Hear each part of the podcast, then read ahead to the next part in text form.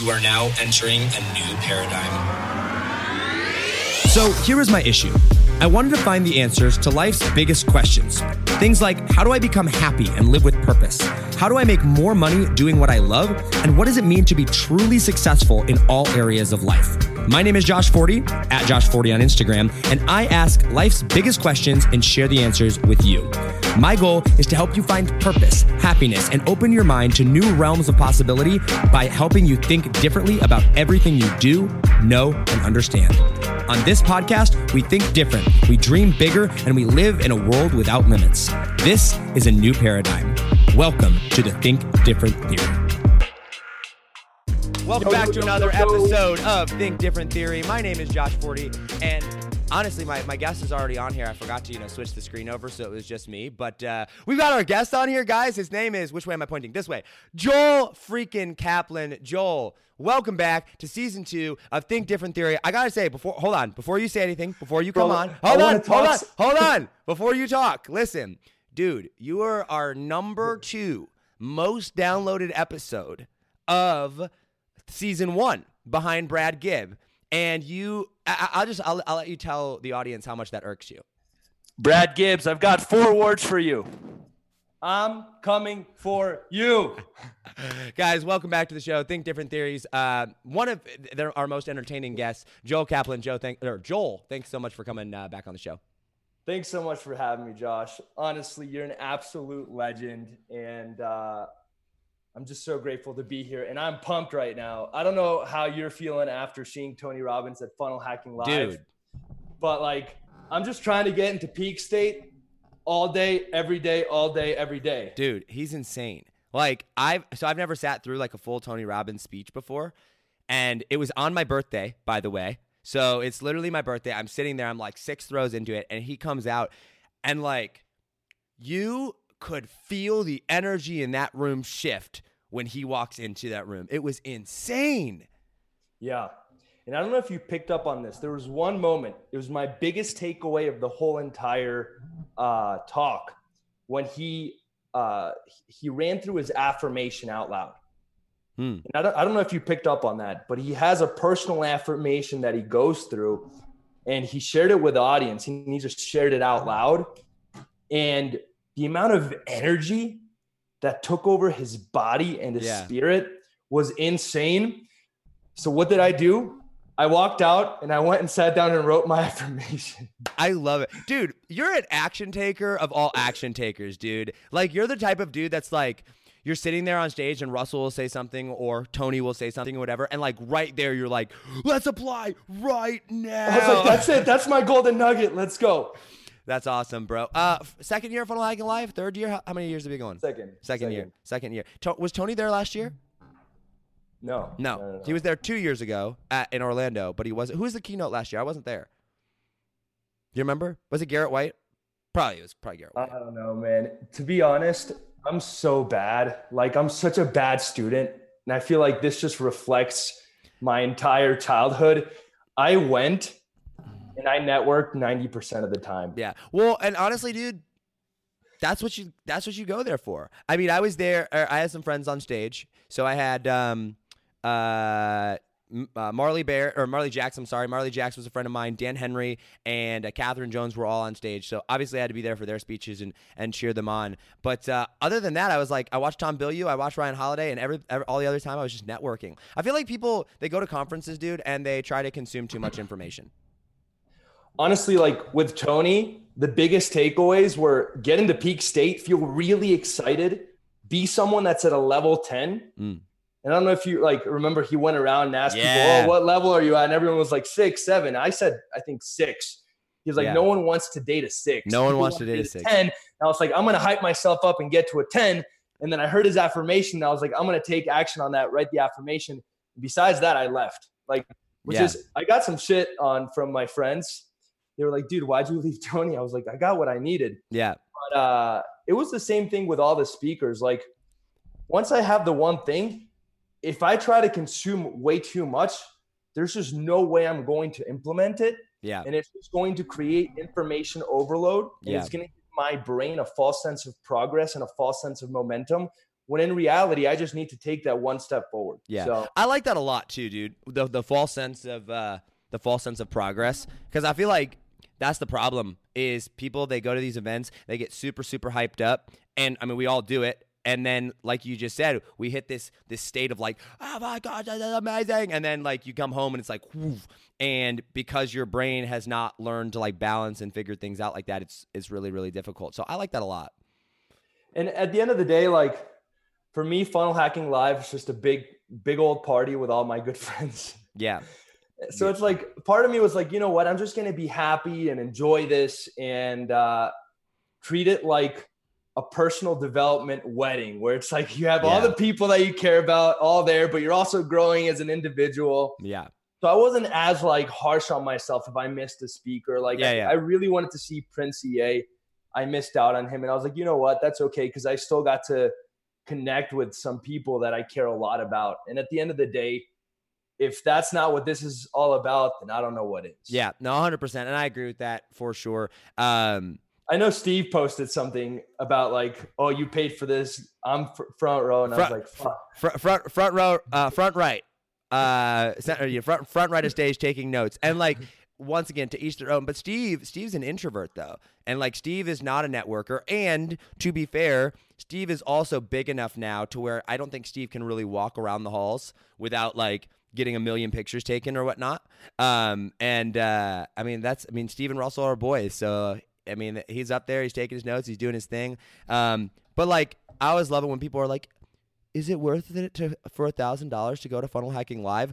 I'm like yes! Yes it is. It's it's worth it just for the connection. I mean i closed 20 let's see 3 6 18 24 24 26 26000 i closed $26000 in deals at funnel hacking live okay like where else can you go and hang out and have a party and have a blast and get to see tony robbins and russell and hang out and close that much in deals like it just doesn't exist And at the end of the day, like we are like the online marketers, like look at this. I'm like in, in the office alone. It's like you need people. Yeah. Even if you're an introvert, yeah you need people. And these are the people that are going to be there to support you, that are going to be there to be a resource for Yeah. you when things don't work out. And now, if I have an issue scaling from where I'm at now, like $300,000 a month to a million a month, I connected with at least five people that were at that level that I can personally reach out to on Facebook and ask them a question. yep And they would not only know who I am, but would also be willing to help me. Yeah. Well that's, Isn't that's not worth a thousand dollars? If that's not worth a thousand dollars, I don't know what is. yeah yeah Getting direct access to someone that's doing over $10 million a year. Yeah, who's the guy that won? There was two people that won the hundred million dollar a year award, and one of them, uh, I, I don't even know how to pronounce his name. Yeah, Ariel. Like the dude And can guess what? I went up and talked to him. Just- that's the power of funnel hacking live. just You can chill in there. Yeah. In the he was lobby. like, I don't know if you know what he does, but I was like, all right, Ariel, like, what do you do, man? and uh, he was like, well, we sell to the government. I was like, what do you mean? He's like, well, Argentina is my client. And I'm like, the country? He's like, yeah. and then he was like, and we got Chile and Colombia coming on board too. I'm like, It's insane. I, when I asked him what he did, um, his response, I said, I said, dude, you made a hundred million because he came up to me. Funny story. I, I went up to him, or I mean, I was walking by, and I saw him on stage. Keep in mind, I had no idea who this dude was before Funnel Hacking Live. He gets up on stage. I see he's made a hundred million dollars, and I immediately like Facebook him, right? And we're friends on Facebook. I was like, oh, that's lit. And so um, I'm walking, and he comes up to me, and he's like, Josh, oh my gosh, it's so good to see you. Can we get a picture? And I was like. The heck? Why are you asking for a picture with me, dude? Like, I should be getting a picture with you. You made a hundred million bucks. So we get a picture, and I was like, all right, dude, you gotta tell me what do you do? And his response was absolutely nothing. and I'm like, Really? I'm like, what? He's like, dude, my team does it all, and that's the key to making a hundred million dollars. And I was like, the honestly, man, like mm, what you notice, and I, th- I actually saw someone post something like this in the Facebook group for ClickFunnels, and it just resonated so hardcore. The people that are doing everything themselves, that are stressed out, are the ones that are barely scraping by. yeah, yeah, And as you can see, the people on stage that are doing the two comma club X, the 50 million, the 75 million, the 100 million, the farther up the ladder you go, the more removed these people are. Well, because they understand the power of leverage yeah. and they understand the power of using other people's time. So, if you were to actually ask me, hey, Joel, how do you make the most out of funnel hacking live and absorb all the information? What I should have done is brought my team and told them to go listen to everything and figure out a way to implement one thing from every single speaker into our business. Yeah, no kidding. Because there's absolutely no way that you could go and sit through every single speaker and implement everything. Right.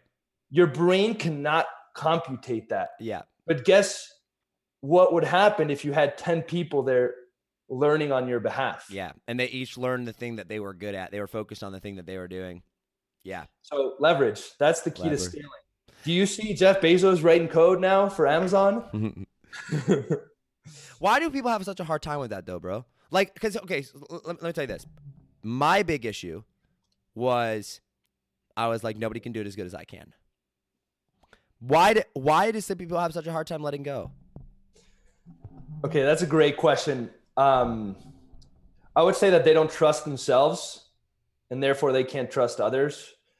I know that's pretty deep, Mm, but uh, if you really trusted your process, your strategy, your vision, your decision making, you would have no problem letting go and passing it off to someone else. mm, And I think that lack of trust in yourself and your own abilities to succeed and execute make you want to just grab everything and take full control. I think that's one thing.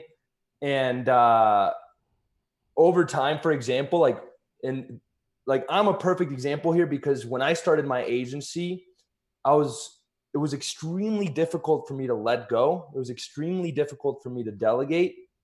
And I was honestly stressed out all the time yeah. and I was burnt out. Like I remember days where I would wake up like 8 30 a.m., get breakfast, then go up to my home office and work till I went to sleep. Yep. Yep. Oh, I've been there.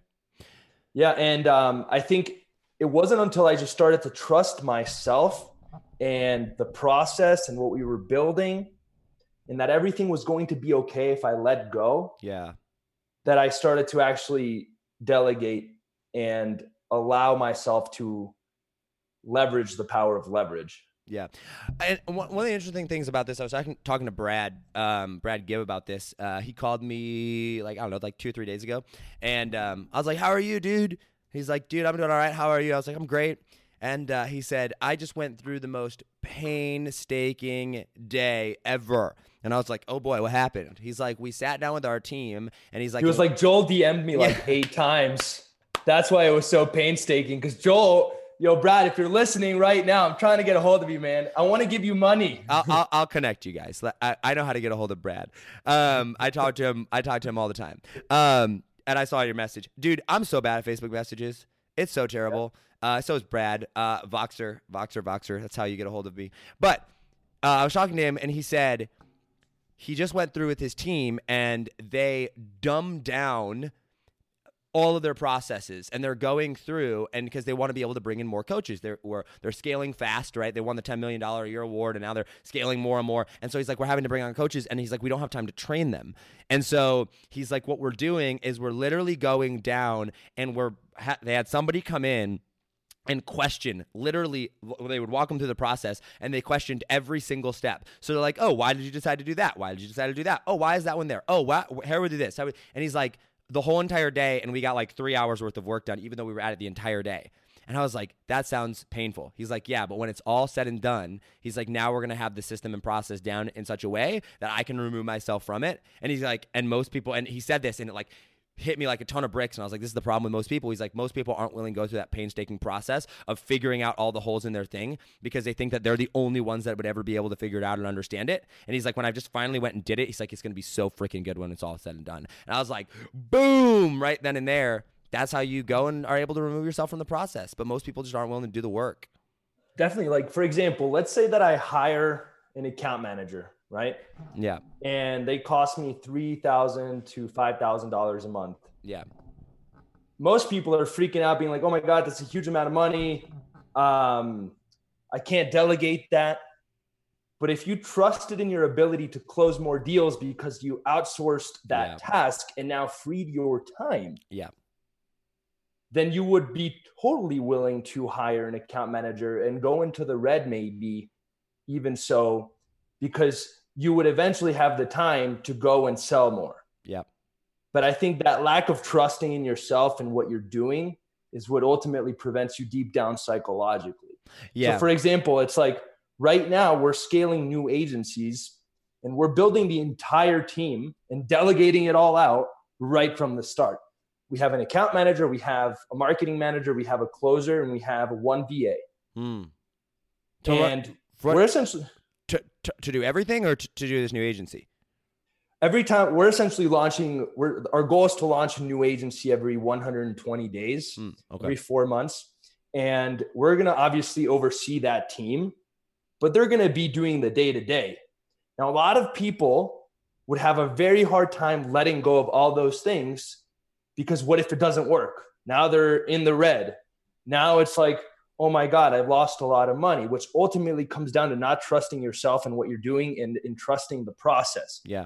But if you truly trusted the the power of what you're building, then you would have no problem going in going into the red, hiring these people, knowing that in 60 or 90 days it's going to turn into a profitable cash cow. Yeah. Yeah.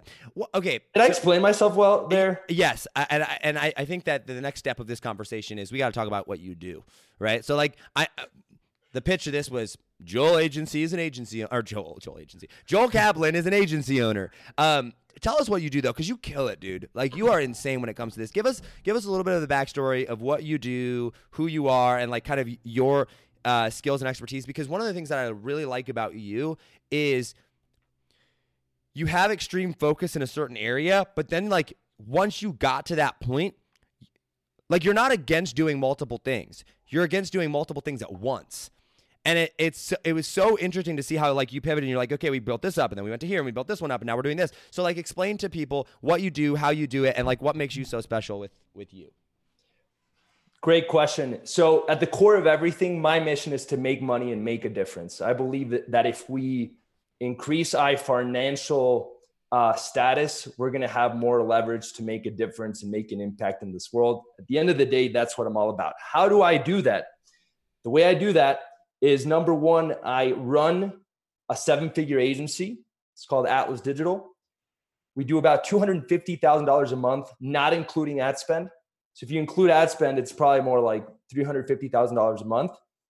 And I'm also launching new agencies. And the reason why I'm launching new agencies is because we have created the blueprint to essentially scale an agency to seven figures and then automate it and remove ourselves from the process. Now, that was the whole vision for the past three years. And about six to 10, I'd say six to 12 months ago, I started getting very frustrated with the coaching industry. And I was tired of seeing all these agency owners that built an agency to like $10,000 a month that now we're creating courses and coaching people on how to do the same. And I remember looking at them and being like, this is not ethical. Isn't that Because the worst? I have an agency so doing frustrating, yeah. 25 times as much that I'm still currently running where I don't even have to show up. And these people are giving out the wrong advice. So then I decided that I have the power to really make a dent in the coaching space and really make a difference in people's lives. So I started a coaching program called Seven Figure Agency, where we help people start and scale agencies to seven figures using the exact same blueprint that we use to scale our own agencies. And I'd say the most important piece of this entire thing is number one, I practice I'm currently practicing what I'm teaching. Yeah. So all in all the information that I share with my students is the most up to date. It is not what worked last week. It is not what worked yesterday. It's what's working today. Yeah. And that's huge. Number two, now that I have a seven figure cash cow that's automated, I can really think long term about my students and go above and beyond to help them. So I'd say those, I mean, that's pretty much what I do. I, I start and scale agencies and I teach people how to do the same thing. That's awesome, bro. That's awesome. How did you get started in this though? Because I I know a little bit of your backstory, and for those of you that have listened to the the first episode that we did together, we talked about this a little bit, but like for those people that are out there, it's how how old are you? 27. So you're 27. You're doing two hundred fifty thousand dollars a month. I don't know why I want to say 28. Like, uh, like someone at Funnel Hacking Live was like, "How old are you?" I kept saying 28. I was like, "Wait, no." When's your birthday? Uh, May 11th, 1992. I'm 27. All right. So so May 11th, you'll be 28. I just turned 26. Okay. So um, for those people that are out there that have like been struggling at this or that are still trying to figure out, like, man, is this even possible for me? Where did you start? Like, how did you get into this? Yeah, I think we all have this calling, right? That there's something bigger and better out there when we're working at our nine to fives. And it's like this spirit that's like telling you, hey, if you don't go out there and try to build your own thing and build your own dreams, like you're going to have a regret for the rest of your lives. And that's, I don't know if you've experienced that feeling if you ever worked a nine to five, but I definitely had that feeling. What were, what were you doing? Uh, what was your nine to five before this? It was a marketing job. Okay. It was a marketing job. And um, like I kept thinking to myself every day, like I'm meant to be an entrepreneur. And actually, a few years back, I had started another company. But once I graduated college, I did go to school, even though I don't really believe in the education system. Um, but I did go to college, and my parents pretty much begged me to get a job. Hmm. They were like, please at least work for two years before you do this entrepreneurship thing. Give it at least two years, get some experience. And I'm actually really grateful that they did because it gave me a different perspective. But those two years were very difficult. I was a very, um, I, I, I rebelled a lot at work. I always kind of did my own thing. I ignored what my uh, peers told me to do. And I really struggled because I knew I was meant for something bigger. I knew I was meant for something greater. And I knew that if I didn't take the leap and quit my nine to five and go for it, I would regret it for the rest of my life. Mm. And I always had, you know, side hustles here and there. I was doing some marketing gigs. I was doing some consulting. At some point, I started an e-commerce uh, shop, and then I went to a meetup, and I met this uh, this weird guy named Marcos, who ended up being my business partner. And we were at the meetup, and I'm a very confident guy. I do have a bit of an ego. And the guy at the meetup, it was a marketing meetup, had no idea what he was talking about. He had no idea what he was talking about. Marcos or the other? No, no, guy the guy that was running the meetup. Yeah, yeah. And I'm not gonna lie, like I was an asshole. Like I called him out hardcore, and I was like, dude, you have no idea what you're talking about. You should not be running this meetup. And then Marcos was like, oh, I like that guy, pointing to me. It's like this guy knows what he's talking about because he's calling this guy out in front of all these people at a meetup.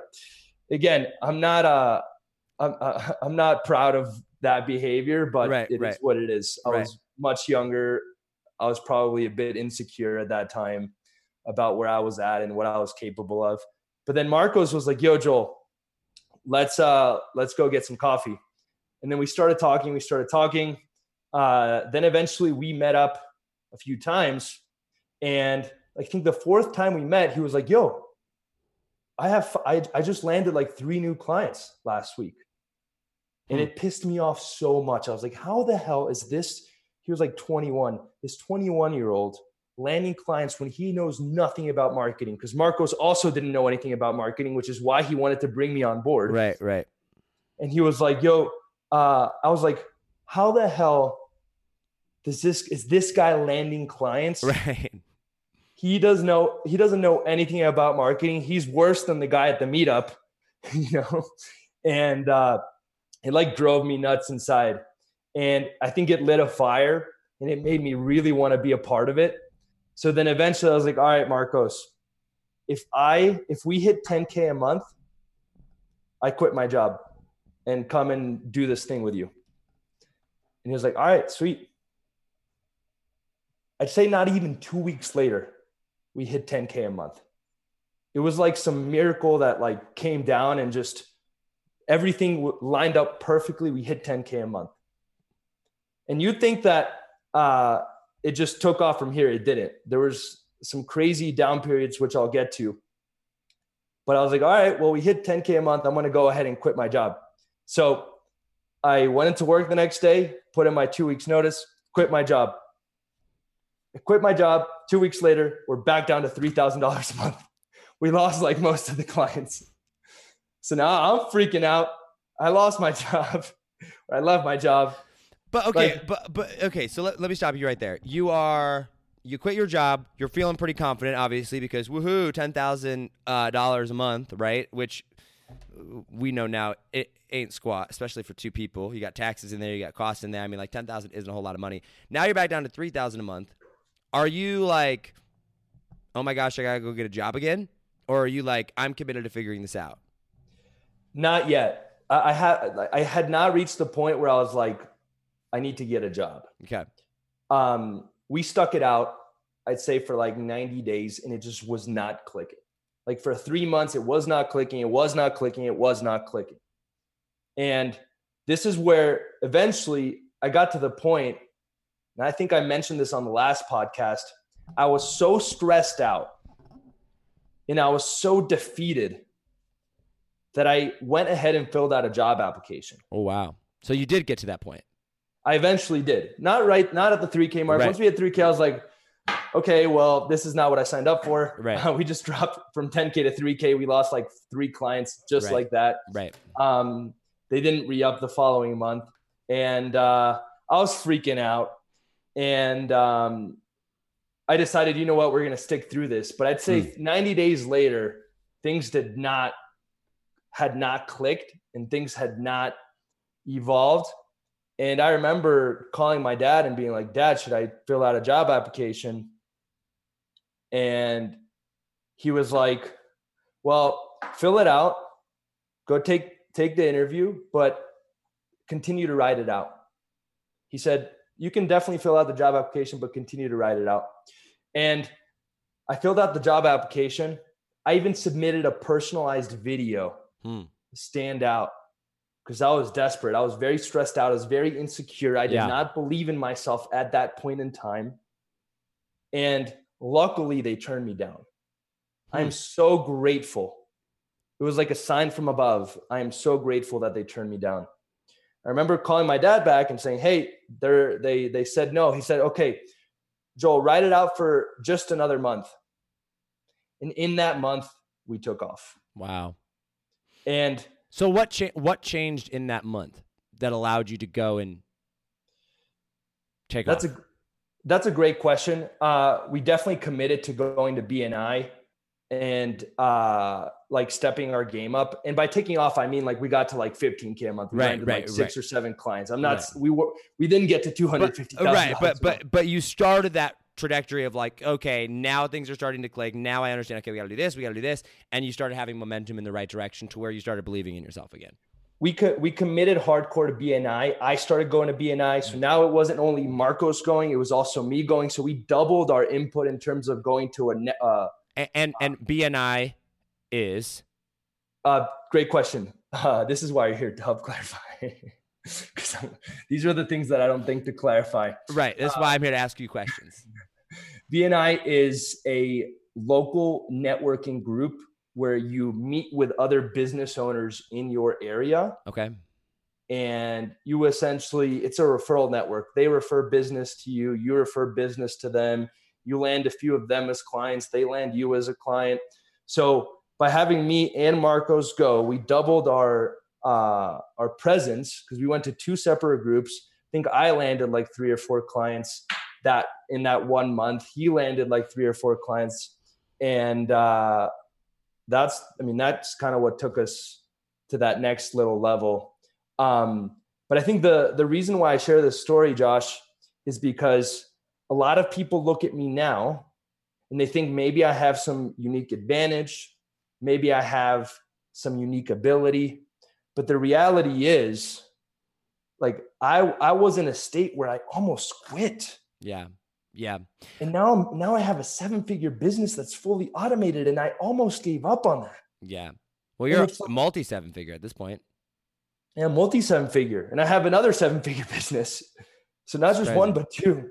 And I almost gave up on that.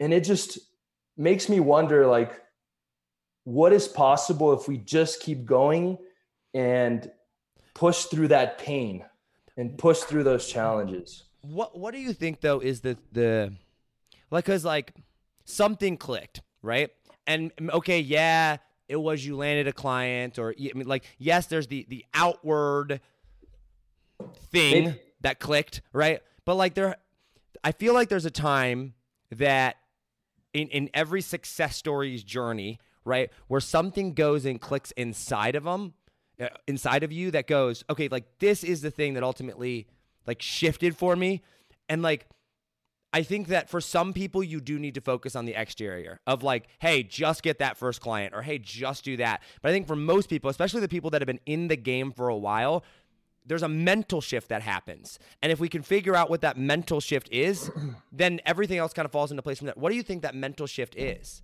Obviously, there's a lot of factors, Yeah. but you know, and I don't want to say it's this one thing, Right, right. but I like looking back, I remember when I didn't land the job, I told myself, okay, I'm going to go all in. And like Tony Robbins talks about burning the ships, Mm. going all in on your mission no matter what. I think that mental shift happened in some way, shape, or form. Hmm. Interesting. And I think when we just started the agency, I was still kind of in and out. Should I do this? Should I not do this? The fact that I was thinking about applying for a job and that was in my subconscious Yeah. shows you that I wasn't all in. Yeah, for sure. And I think once I didn't get the job, and I remember speaking with my dad, and he said, just write it out for another four weeks. That's when I was like, you know what? I'm going to go all in no matter what, Yeah. Well, ca- or at least started moving in that direction. I'm sure it was not like an overnight thing, like going from someone that's not as confident, insecure to just all of a sudden, yeah, I'm all in, rah, rah, rah. I don't think it was overnight, but I do think there was a shift in that direction that really turned the page for me. Yeah, and I agree with that. I was watching um, an interview on Impact Theory one time with um, uh, John Maxwell, John C. Maxwell. I mean, expert in leadership. I mean, probably the, the top leadership coach in the world. And um, he was sharing like his story about how. Uh, actually, I think the episode just came out about how he got into leadership, and they said if you study if you studied leadership or if you study any subject for one hour a day every single day in five years you would become an expert at it, right? And so he started going through, and he said about two and a half years into studying it, you know, he kept asking himself the question like, all right, like when am I going to be a great leader? When am I going to be a great leader? When am I going to be a great leader? And eventually, he started asking himself the question of like, okay, wow, like how far can I go with this? Right. And there was this mental shift. And he said, that's the day that everything changed for me because he changed the target. He changed the goal, right? He changed what it was after. And I think that a lot of times in the agency world or in the entrepreneurship world or wherever, it's, you know, we can tell ourselves like, when am I going to get to 10K? When am I going to get to 10K? When am I going to get to 10K? And we, we struggle because we're so distraught of like, ah, man, we think it should happen now, or we think we should do this. But if you change the target, if you change what you're going after, and you make this mental decision to say, okay, not when can I get to 10k, it's like how am I going to get to 10k, right? And and and or you know whatever that question shift is, and reset the target and reset the goal to not be when when the when the ultimate goal is $10,000 rather than the immediate goal is $10,000, I think those are two very key different things. Like the ultimate goal has to be bigger than that. That that 10k mark or whatever that is just needs to be a step. You know what I mean? A hundred percent. And also just to add to that, I think evolving as a human being. And I think we talked about this on the last episode. If you want to be a seven figure entrepreneur, Yeah. you have to be a seven figure human being. Yeah. There's a reason why Tony Robbins has all these like $50 million companies Yeah. because as a human being, he has evolved to be able to earn the right to that. Yeah. And I think one of the shifts, like every single shift in my agency, yes, there were some technical things that we changed. And yes, there's a blueprint. And, and yes, all that st- external stuff is out there. But I think also I truly leveled up as a human being because the person I am today looks absolutely nothing like the person that started the agency almost three years ago. Yeah. Yeah, for sure. You would before, if you told me that I had to delegate something, I would freak out and get upset, like get mad at you. Now, if you tell me that I have to do something, I freak out and get mad at you. that's a fun that's a fundamentally different shift right there. And I think that, you know, for those of you that have never or for the people out there that have never delegated something before and understand the power of that, it's actually a really good thing. Because like it's not that you're lazy. It's not that you don't aren't willing to do the work because you are. It's the fact that like I think and, and I'd love for you to speak on this a little bit more, but like you're actually doing the business and your clients and everybody else a disservice by doing things that you you shouldn't be focusing on because you've got to be focusing on the thing that's ultimately going to make your business and, and, service best. And there's someone that does something every single day. And if you take that away from them, you're going to script the system, you're going to script the process, you're going to script the results. Like you've got to follow through on things. You know what I mean? Yeah, you have to determine your highest value task. And that thing evolves over time, right? Your highest value task when you're just starting out is most likely sales. When you run a seven figure business, my highest value task could literally be reading books and thinking about the future. Yeah. That may possibly me be my highest value task. Yep. So if you really want to create the best product, the best service for your clients and serve them at the highest level possible, you need to really understand what your highest value task is and delegate everything else. Yeah. That's what I believe. And obviously it's not perfect, but in every little place where I can do that, I definitely do it. For example, right now, I want to really blow up my Facebook group and create more content. I'm hiring someone just to manage that entire process because I know for a fact that even having me reach out to people to schedule the interviews and all that stuff is not the highest value thing that I can do. Yeah. Yeah, it's super interesting that you say that too. I was talking to Dan Henry at Funnel Hacking Live, and um, we are talking about like you know, his processes and stuff like that. And he was telling me, he's like, yeah, I was sitting on a call one time, and he said I started asking people for fifty thousand dollars rather than thirty thousand dollars, right? And he's like, that was all, that was the only shift. One day I was just sick and tired of selling stuff for thirty thousand dollars, so I got on the phone and I was like, it's fifty thousand dollars to join my whatever now or whatever. And he goes through, he's like, that was a good week. We punched in an extra, I think he said he was an extra hundred grand or something that week that they put into it. And then at the end of that, now keep in mind, this dude just told me that the, because he was the one sitting on those calls and doing it, that they punched in an extra hundred thousand of what they would have done over that, right, or over the normal. And then he goes, "But honestly, dude, I don't have time to sit on my own sales calls." He's like, "It's a waste of time for me. I need to be putting my time elsewhere."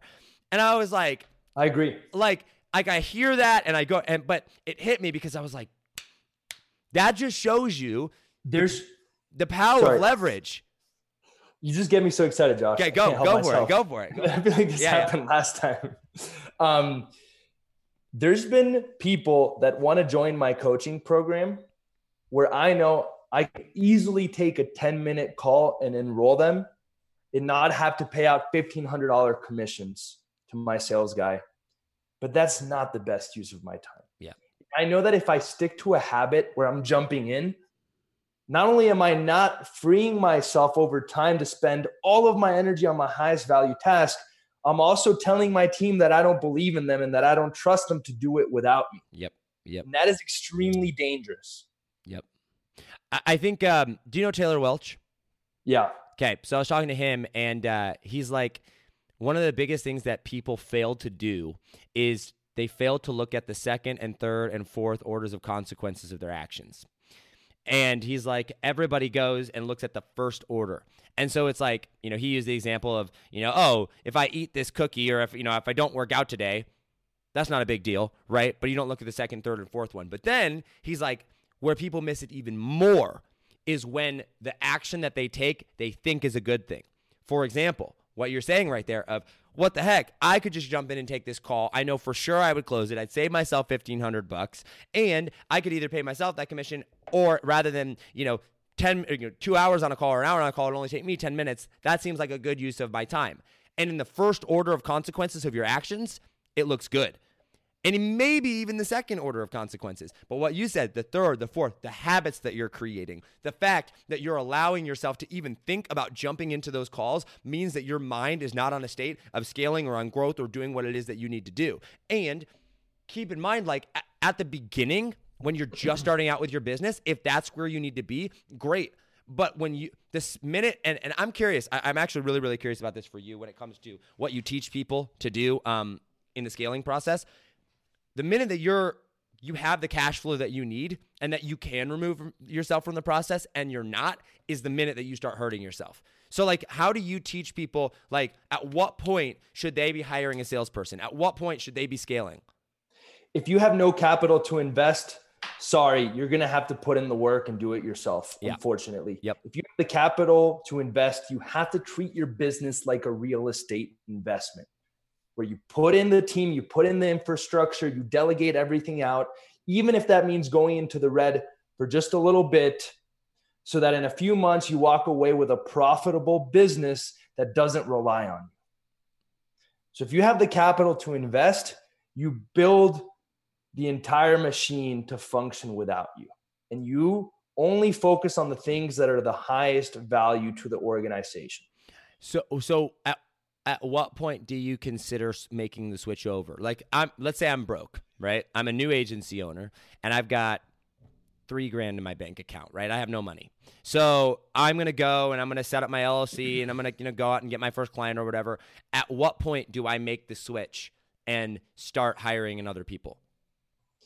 my, my whole philosophy is as soon as you have $500 a month to spend, you need to hire a virtual assistant. That's your very first hire. If you're broke, you don't have money. As soon as you have $500 a month, again, if you, yeah, $500 a month. Again, if you trust in yourself and in your ability to generate more business by delegating things out, then I would put all that money into a virtual assistant. This virtual assistant is going to be in charge of prospecting and doing all of the manual labor behind reaching out to potential businesses. That's your very first hire. As soon as you scale up to, I'd say, like 10K a month, and you have a consistent way of generating appointments, then if you're really good at sales, you need to hire an account manager ASAP. Mm.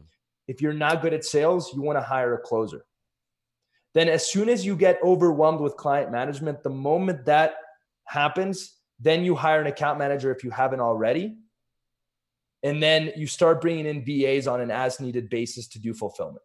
How many? That's sorry, good. If you had capital, the way that we build agency teams is we start a brand new agency. We just launched a new agency, for example, three days ago.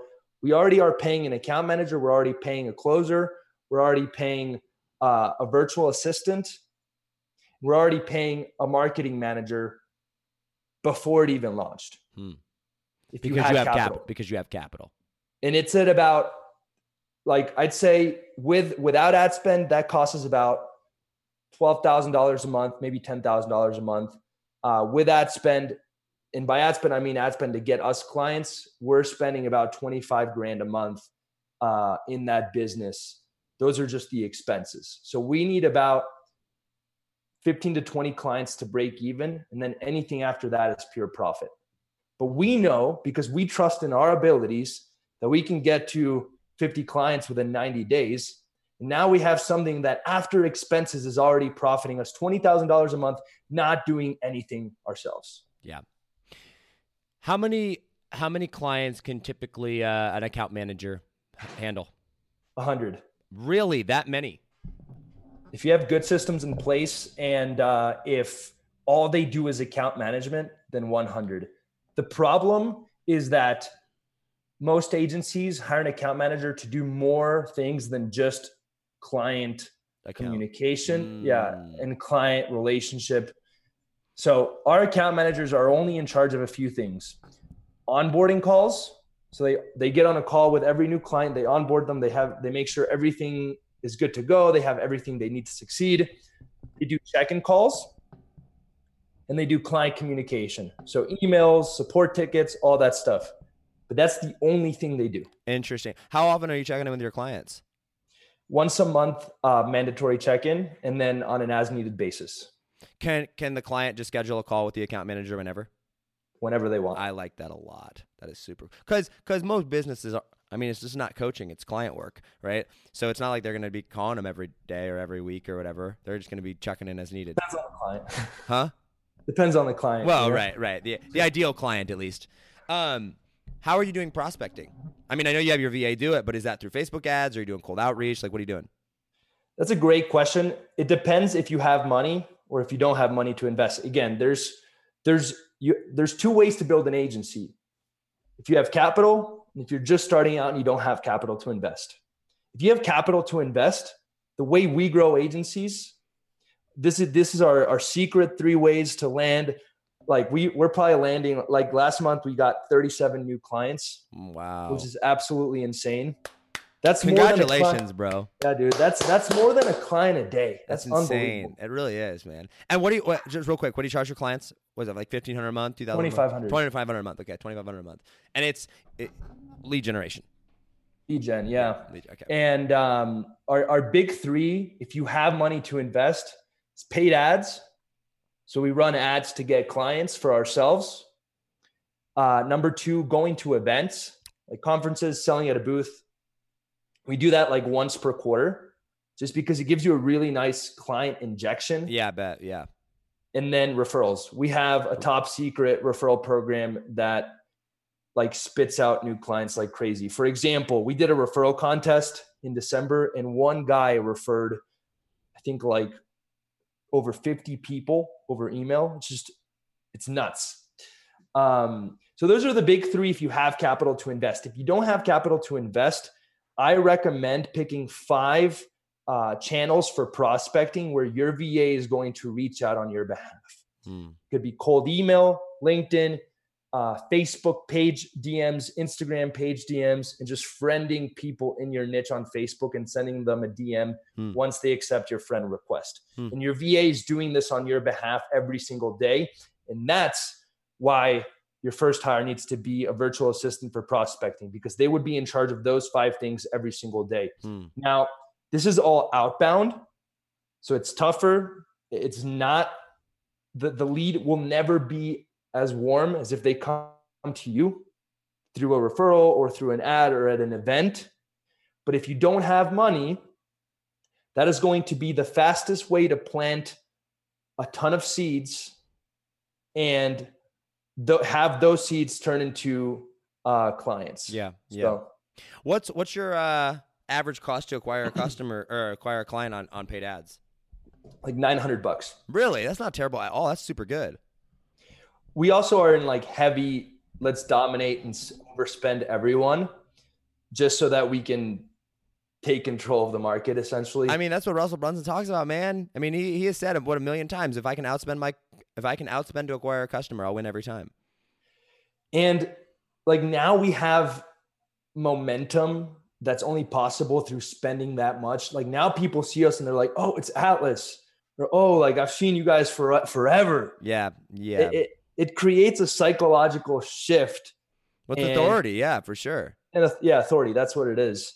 And uh I I would say it could definitely be lower. Hmm but we don't care. Like we're spending a ton of like brand awareness, retargeting ads just to be everywhere at all places at all times. Yeah, for sure. And like honestly, like who cares? It, I mean, twenty five hundred bucks a month, nine hundred dollars for a client. I mean, you're you're profitable month one. You know what I mean? Yeah, and we've had clients stay up to th- like we've had clients stay from the beginning, like up to three years now. So wow, that's awesome. That means you're providing a good service. What yeah. what, do you, what, do you, think is the biggest struggle for people in the agency space for keeping clients? It's a great question. Uh, I believe that retention is not a matter of results; it's a matter of psychology. Interesting. So here, actually, let me pull up my retention formula. I have it written down. Uh, where is it? I could actually break it down for you guys. Um, okay. Uh, number one, focus the relationship above all else. I think a lot of people get a client, like, oh, I'm going to send them leads or book appointments for them. Yeah. they forget about the relationship. Mm. I have clients that even up until this day, even though I have removed myself from the agency and I don't have to touch a thing, I still maintain a solid, solid relationship because I know that I was their first touch point when they joined us over two years ago. Yeah. And I would be an asshole if I just ghosted them. Yeah. So the very first uh, pillar to retention is relationships. Number two, flawless onboarding. Our very first month has to be perfect. It absolutely has to be perfect. We cannot screw up the first 30 days. Yeah, that's huge. It is, we make it very clear to our account managers I don't care if you screw up three months in. I don't care if there's a little technical error. I want the first month, that first impression to be flawless. And I think a lot of people don't have a flawless onboarding process. They send out this Google form. It's like not, it's a little awkward. It's not clear. Yeah. The client's confused. By the time the client's confused, you've already lost it. They're already doubting you. Yeah. You started the campaign. Yeah. Yeah. So flawless onboarding. Uh, number three, over communication. We believe in always being one step ahead. So, for example, Yeah. let's say you lose your entire business manager, which has happened to us. Instead of just pretending like nothing happened, which a lot of people do, and they're like, "Oh, I'm just gonna wait here, uh, like scared, nervous, and see if anyone reaches out to me." Instead of doing that, we take a proactive approach and we'll reach out to every single client and say, Hey, we're having technical issues. We are on top of it. We're going to be sending you updates. If you need anything at all, just email us at our support email. And we're going to credit you for every single day that the ads are stopped. And instead of them freaking out and being upset with us for Yeah. this entire shit show, they're actually extremely grateful Yeah. Yeah. and it helps us build trust. So over communication, always being one step ahead. And I can go a little faster through these. Setting great expectations. I am like super, super, super strict on setting great expectations. yeah. We make our clients ha- sign an expectations agreement. That's huge. That's huge. And I think that's super important. And because so I, I deal with a lot of like high ticket client type stuff. And um, a lot of people automatically assume that because they pay a lot of money, that they get more access to you or they can call you whenever you want or whatnot. Like I like almost try to disqualify my people like during those first that well during the sales call and the first week. Like I'll anytime where they even just step over the line just a little bit, I, I set, I go, hey, this was the expectation, this was the agreement, and I, you know, we over deliver obviously and, and make sure they're happy and satisfied. But having clear expectations and agreements of how communication is going to go and what they can expect, just and and and sticking to those. I think it's almost, I think it's almost just as hard for us as business owners to stick to strict expectations that as it is for the the person to get used to that. But once that's there, I feel like there's this beautiful relationship of like, oh, no, that's not what I paid him for or her for. Like, this is what I'm going to expect. And then if I need more than that, I expect to have to pay more.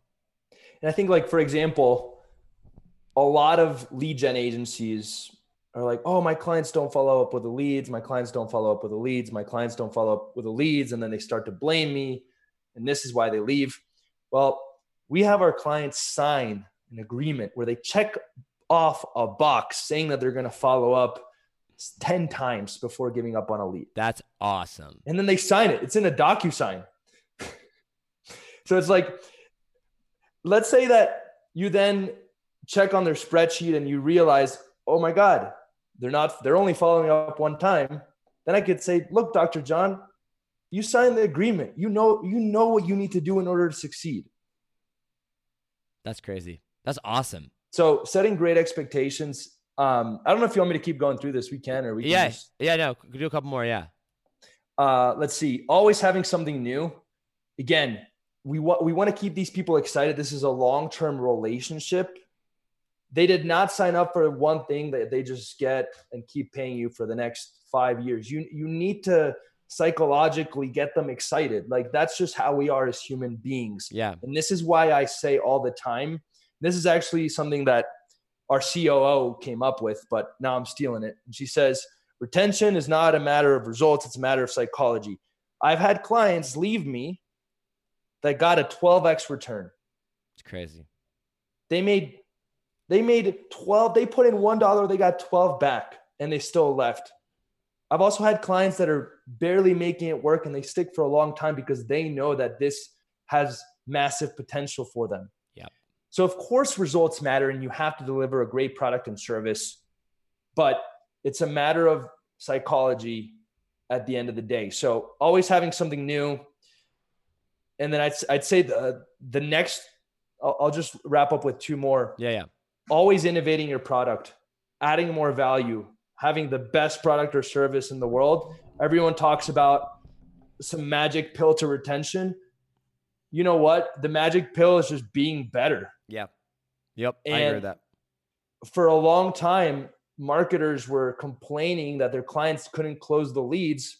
And I remember having a conversation with Marcos, my business partner.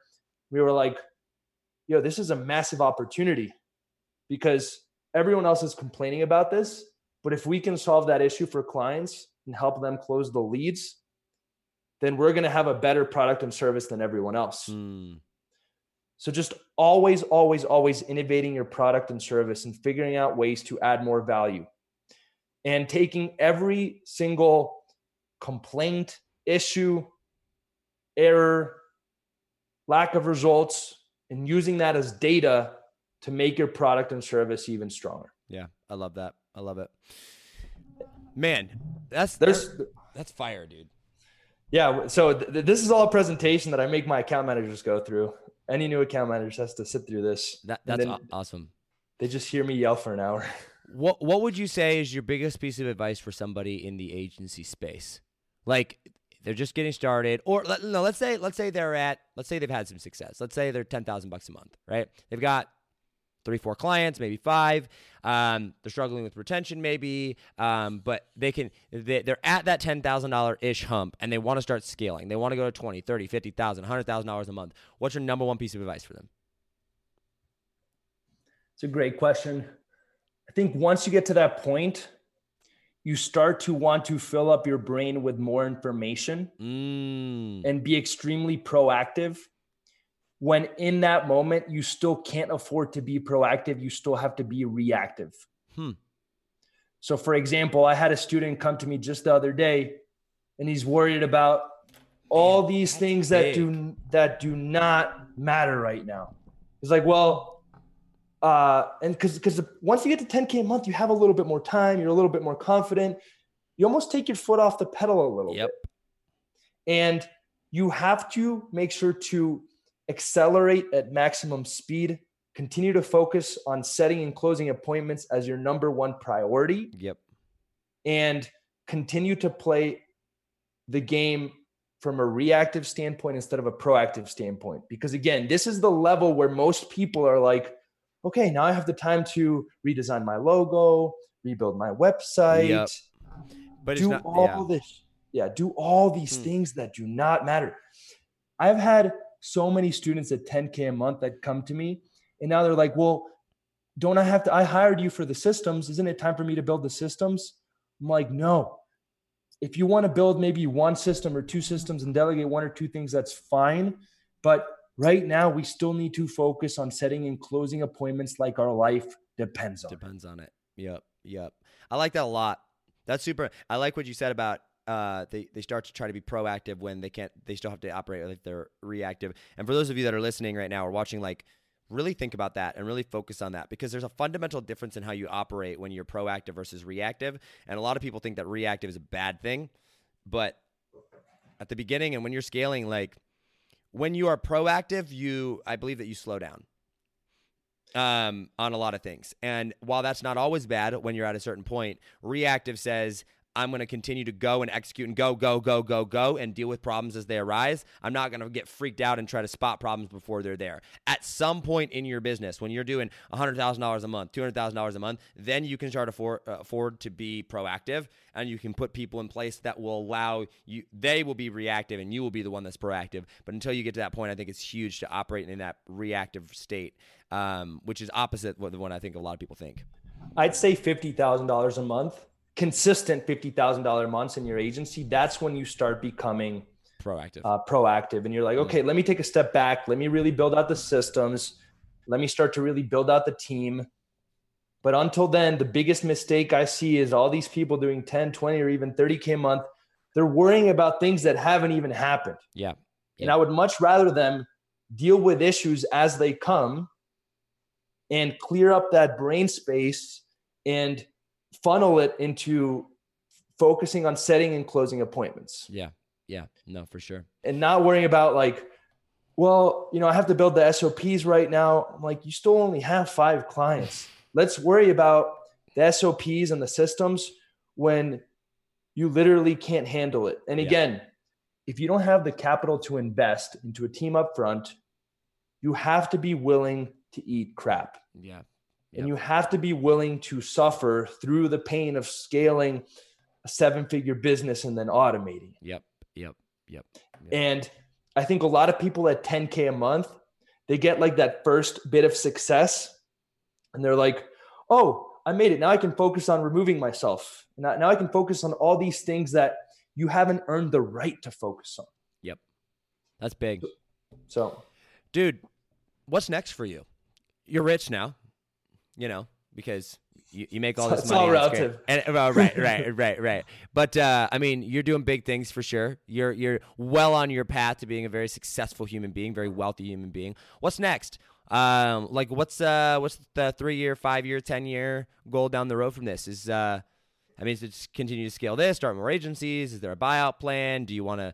I mean, is it to sell and travel the world and Dan Henry style? You know, like peace out and never talk to anybody again, or like what's uh, what's the big goal? Okay, that's a great question. Here's my vision. Within the next five years, we're going to scale 50 agencies to seven figures. They're each going to be doing about 50K a month in profit. Any more after that is kind of unnecessary. We'd rather go horizontal and scale that up. My coaching program is going to be scaled up to eight figures. I want that to be an eight figure company. And then I'm going to take all that cash and all that leverage invest it into cash flowing real estate, and then create secured income for the rest of my life, which will then allow me to focus on solving massive, massive, massive problems in the education space. Mm, I love this so much. I feel like we're going to work together in the future, bro. Education is my passion, dude. and I've spoken to like I actually came when I when I at the beginning of this interview I talked about doing marketing. Ever since my first job, I've only worked in education technology companies. So I was very passionate about solving issues in the education space. And I actually worked for a company that created a personality test for teachers and students to better understand each other, which I loved. But the problem that I saw is that they were always running out of money so they didn't have leverage to actually focus long term and giving everything they've got to solving the educational problem. Hmm. And that's where my mission of making money and making a difference came from because I quickly realized that if I want to tackle a massive, massive, massive problem, I need a crap ton of money. You need a lot and of a crap ton of leverage. Yeah. And I don't know if you know Blake Newbar, but he oh is yeah, dude.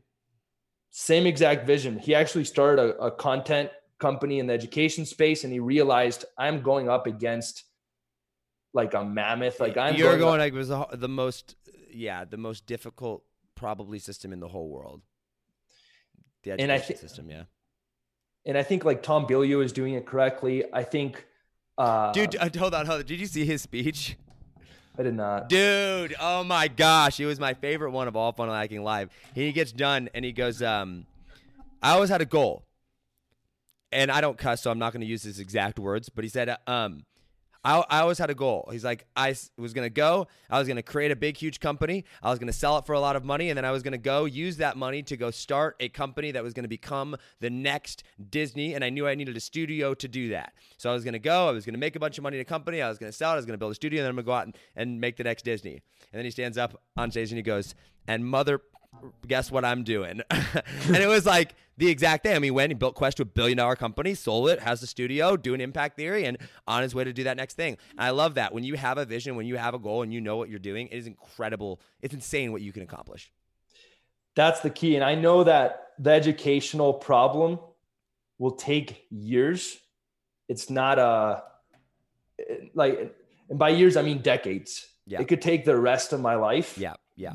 So if I'm not set up to be able to take care of myself first in order to focus on that long term, then I will fail. Yep. So my mission right now is in my like the next three to five years is, is simple. It's just to stack as much cash as possible while continuing to serve my clients and my students at the highest level possible. Then eventually go into cash flowing real estate, which will secure income for myself and my family for the rest of my life so I can go out and do big things. I love it. If you look at someone like uh, Elon Musk, same thing. Yeah. Pay, PayPal was not solving a massive problem. It's very valuable, It wasn't solving a problem he was truly passionate right about. He was just securing income for himself so that he can leverage that to go out and recruit and build something that could actually solve a gigantic a huge problem. problem. a huge problem which eh, he's inspiring dude like that guy's insane like for real for real joel thank you so much for coming on it's been overtime already but uh, it feels like it went so fast this was incredible and um, we didn't even get to go through, guys. We had this whole entire thing planned. We were going to go through like a checklist and a sheet um, from Joel. We'll send that out to everybody. We'll use it as a little lead magnet or something for you guys to listen to the episode. Um, but dude, thank you so much for coming on here. It's been a pleasure. Um, any last words or anything that you want to share with people about anything? Floor's open. Whatever I want. Floor is open. Anything you want, bro. Got a 997 course. Buy it right now. No, just kidding. No, no, no. And there's the and there's the pitch. Buy it now. Limited time offer expiring in 10, 9, 8. You didn't, you didn't even give him a buy link, bro. let's see. Guys, if you haven't followed me on Instagram yet, at official Joel Kaplan, at official Joel Kaplan, got a Facebook group called Marketing Agency Secrets. Go check that out. And uh, if you want to learn more about scaling an agency, just shoot me with a DM, and uh, I'm more than happy to help out. I love it. I love it. Joel, thank you so much for your time. Uh, guys, if you want to learn how to scale an agency the right way, uh, Joel is someone I, I highly recommend and endorse. He is, I've known Joel for almost two years now. I think the first time we ever met actually was at, uh, what, JR's? I think it was JR's uh, event down in Atlanta. And, um, you were just like this hyped up energy dude, and I was like, oh, this dude seems cool. And um, sure enough, I mean, look at you now. So um, he's someone that I've literally watched build this up from going and figuring it out to now having this. And he's someone that does it the right way. It's legit. He's not hype. He's not fluff. And he's not just trying to sell you a program. I mean, he's actually going through and doing it like he says. He make he makes most of his money through the actual agency work. So Joel, I appreciate your time. Thank you so much for coming on here, my man. Um, guys, we'll link his stuff down below as well, either in the audio description or if it's on YouTube or Facebook, we'll put his links down below there as well. As always, hustle, hustle. God bless. Do not be afraid to think different because those of us that think different are going to be the ones that change the world. Um, next week we'll be back. Uh, it's the weekend now but we'll be back monday. We have julie stoian on for round two uh, talking about how to collectively move on as a society uh, in the world of or with post trump um, so don't miss that because that's going to be a great episode. We have some cool guests next week as well. We got brad gibb coming back on. We got catherine jones coming back on as well which will be super super fun. Joel we'll see if we can get you to the number one most downloaded episode very soon. Thank you so much. Guys i love you all and i will see you very very soon. Take it easy fam.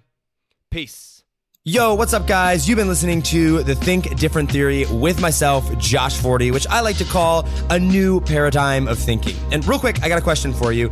Did you like this episode? If you did, I want to ask a huge favor. See, the biggest thing that helps this podcast grow and that will spread this message of positivity and making the world a better place is if you leave a review, a rating, and subscribe to the podcast. What that does is it basically tells the platforms that this is out on that you like my stuff and that I'm doing something right. So if you could take like three seconds out of your day and subscribe, leave a rating and a review, I would be forever grateful for you.